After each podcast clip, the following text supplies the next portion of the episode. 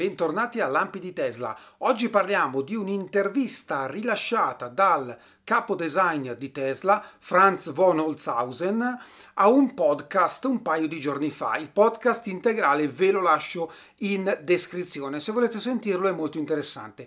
Ma andiamo a toccare i punti salienti e hanno cominciato parlando di Cybertruck. Bene, la prima cosa riguarda proprio la struttura del Cybertruck, cioè la parte esterna. Sappiamo che è fatta di una speciale eh, lega di acciaio inox, ma in particolare eh, Tesla, dopo varie prove, ha deciso di non applicare nessun tipo di finitura perché nel caso in cui dovessero esserci delle righe, ma ha detto anche lui che ce ne vuole perché parliamo di una lastra di 3 mm di acciaio inossidabile, comunque è riparabile direttamente dall'utente finale con una procedura che verrà resa nota a quanto pare.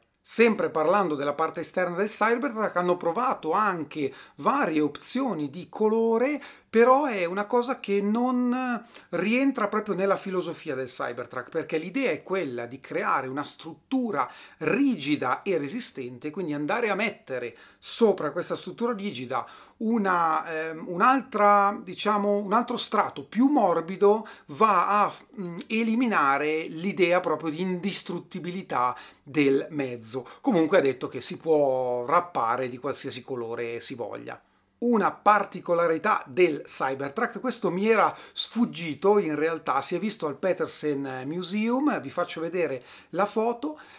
Il Cybertruck non ha loghi Tesla, ne ha solo uno e si trova nella porta di ricarica che è quel logo che si illumina di blu, verde o eh, rosso per indicare proprio lo stato di ricarica, ma questa T di Tesla, questo simbolo, è stilizzato, non ha curve, è proprio fatto apposta per il Cybertruck. Domanda molto interessante sulla linea Cybertruck, cioè ci saranno altri veicoli che seguiranno l'idea strutturale del Cybertruck. Lui ha detto che comunque l'utilizzo dell'acciaio inossidabile è estremamente interessante anche in altre applicazioni, non probabilmente per una sedan, quindi una berlina o un SUV, ha lasciato intendere, secondo me, un qualche mezzo un po' più grande che potrebbe essere una sorta di minivan o il robotaxi magari.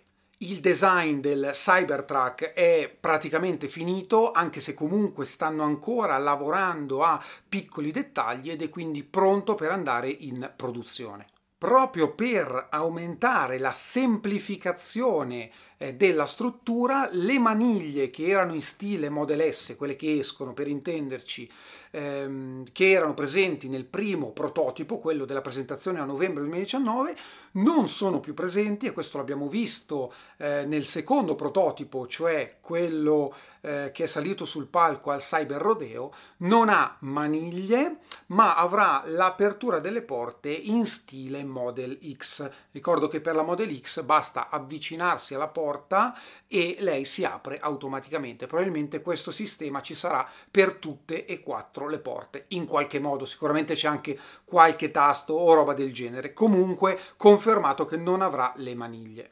È stato chiesto se il, lo yoke ha senso sul Cybertruck e lui ha detto che ha senso, che comunque ehm, piace, potrebbe essere la soluzione eh, ideale per il Cybertruck, ora da vedere perché avendo, ci arriviamo dopo, avendo offerto l'alternativa del volante normale per Model S e Model X, magari anche per il Cybertruck già dal primo modello, dalla prima diciamo eh, versione, eh, offriranno in questo caso la scelta tra yoke o sterzo. Comunque ha detto che sarà presente lo yoke. Ha anche detto che ci saranno funzionalità che non sono mai state annunciate.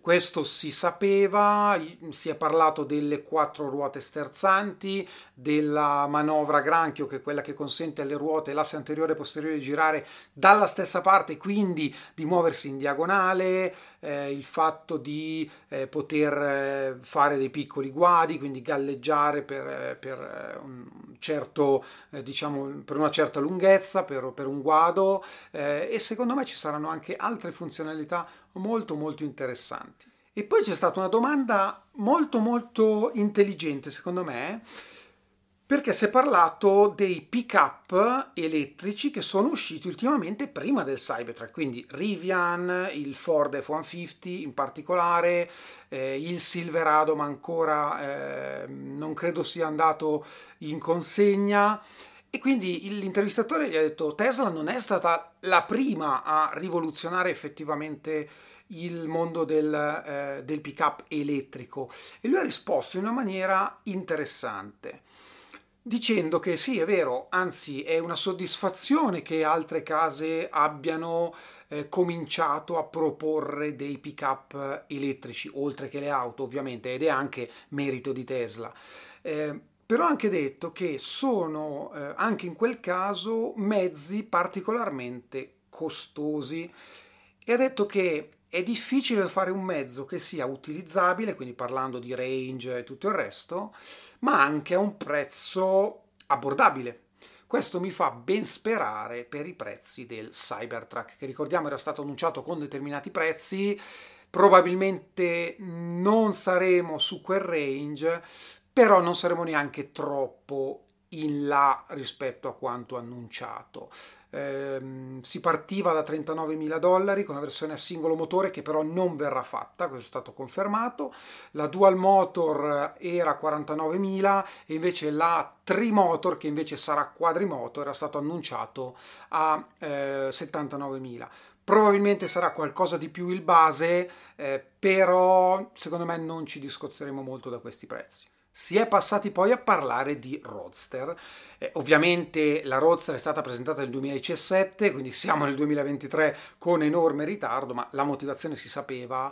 Eh, l'obiettivo di Tesla è portare il più possibile auto elettriche in commercio e la Roadster è, non è un'auto di massa, è un'auto di nicchia, è un esercizio di stile eh, e quindi la priorità è stata eh, data a Model 3, Model Y e ad altri progetti in particolare.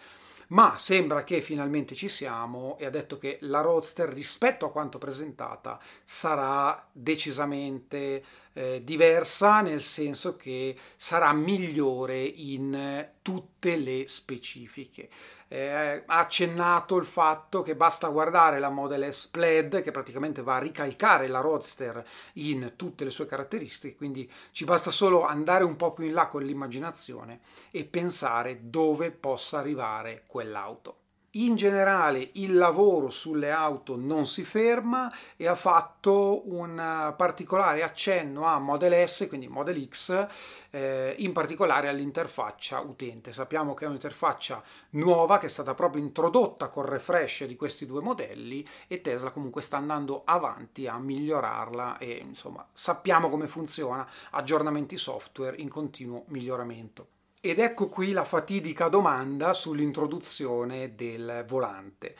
Eh, rispetto allo yoke perché la domanda è stata ma Tesla è sempre stata abbastanza rigida nelle sue scelte perché avete deciso di proporre anche l'alternativa del volante la risposta è stata che c'è, stata, mh, c'è stato un feedback di molte persone che magari avevano già Model S o Model X, innamorate del nuovo modello ma bloccate nell'acquisto proprio a causa dello yoke. E quindi dare la possibilità di scegliere è stata probabilmente la strada giusta. Ci sta effettivamente, anche se continuo a pensare che il 90% delle SX eh, in vendita, vendute, avrà lo yoke. Comunque è giusto che ci sia la scelta.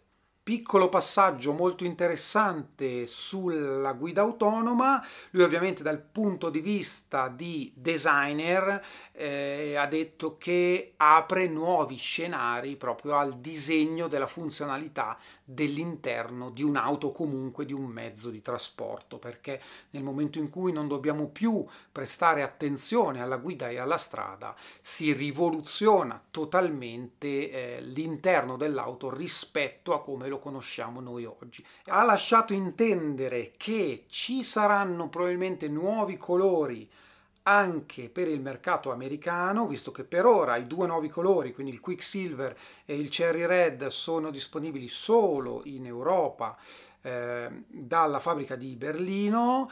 Eh, ha detto che è auspicabile ma lasciate intendere probabile che anche negli Stati Uniti ci sarà qualcosa di nuovo e in particolare la Roadster avrà probabilmente un set di colori dedicato, di colori unici, vabbè, giustamente per il tipo di macchina che è, eh, ci sta eh, avere comunque una tiratura molto limitata, avere dei colori specifici.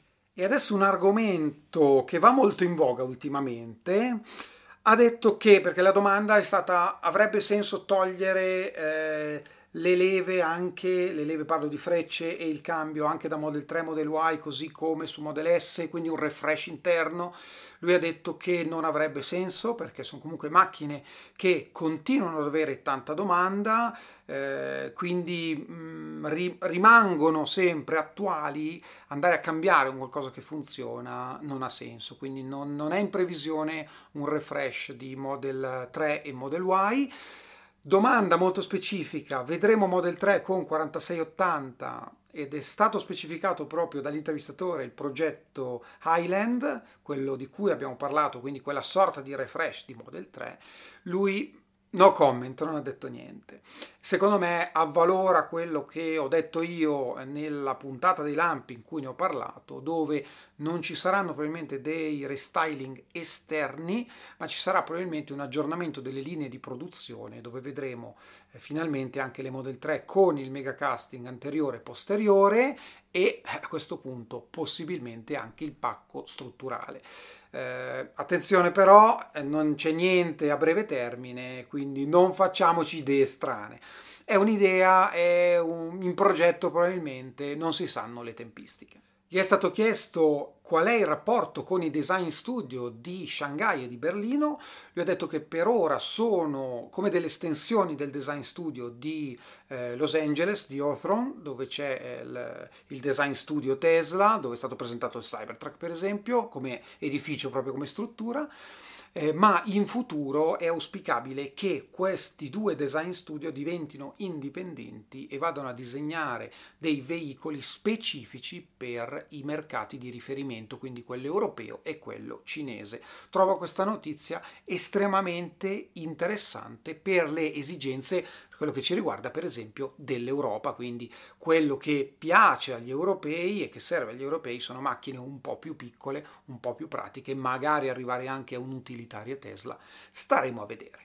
Bene, questa era l'intervista di Franz, secondo me eh, ha dato degli spunti davvero interessanti, ovviamente questo è, è, quello che ci ha detto lui, possiamo crederci, possiamo non crederci, comunque lavora per Tesla, ma secondo me gli spunti sono davvero interessanti, molto molto interessanti. Fatemi finire ringraziando un anonimo supporter del canale che mi ha ringraziato per eh, averlo aiutato via mail, quindi grazie, grazie mille a te. Questo è tutto per oggi, io vi ringrazio come sempre, ci vediamo alla prossima. Ciao!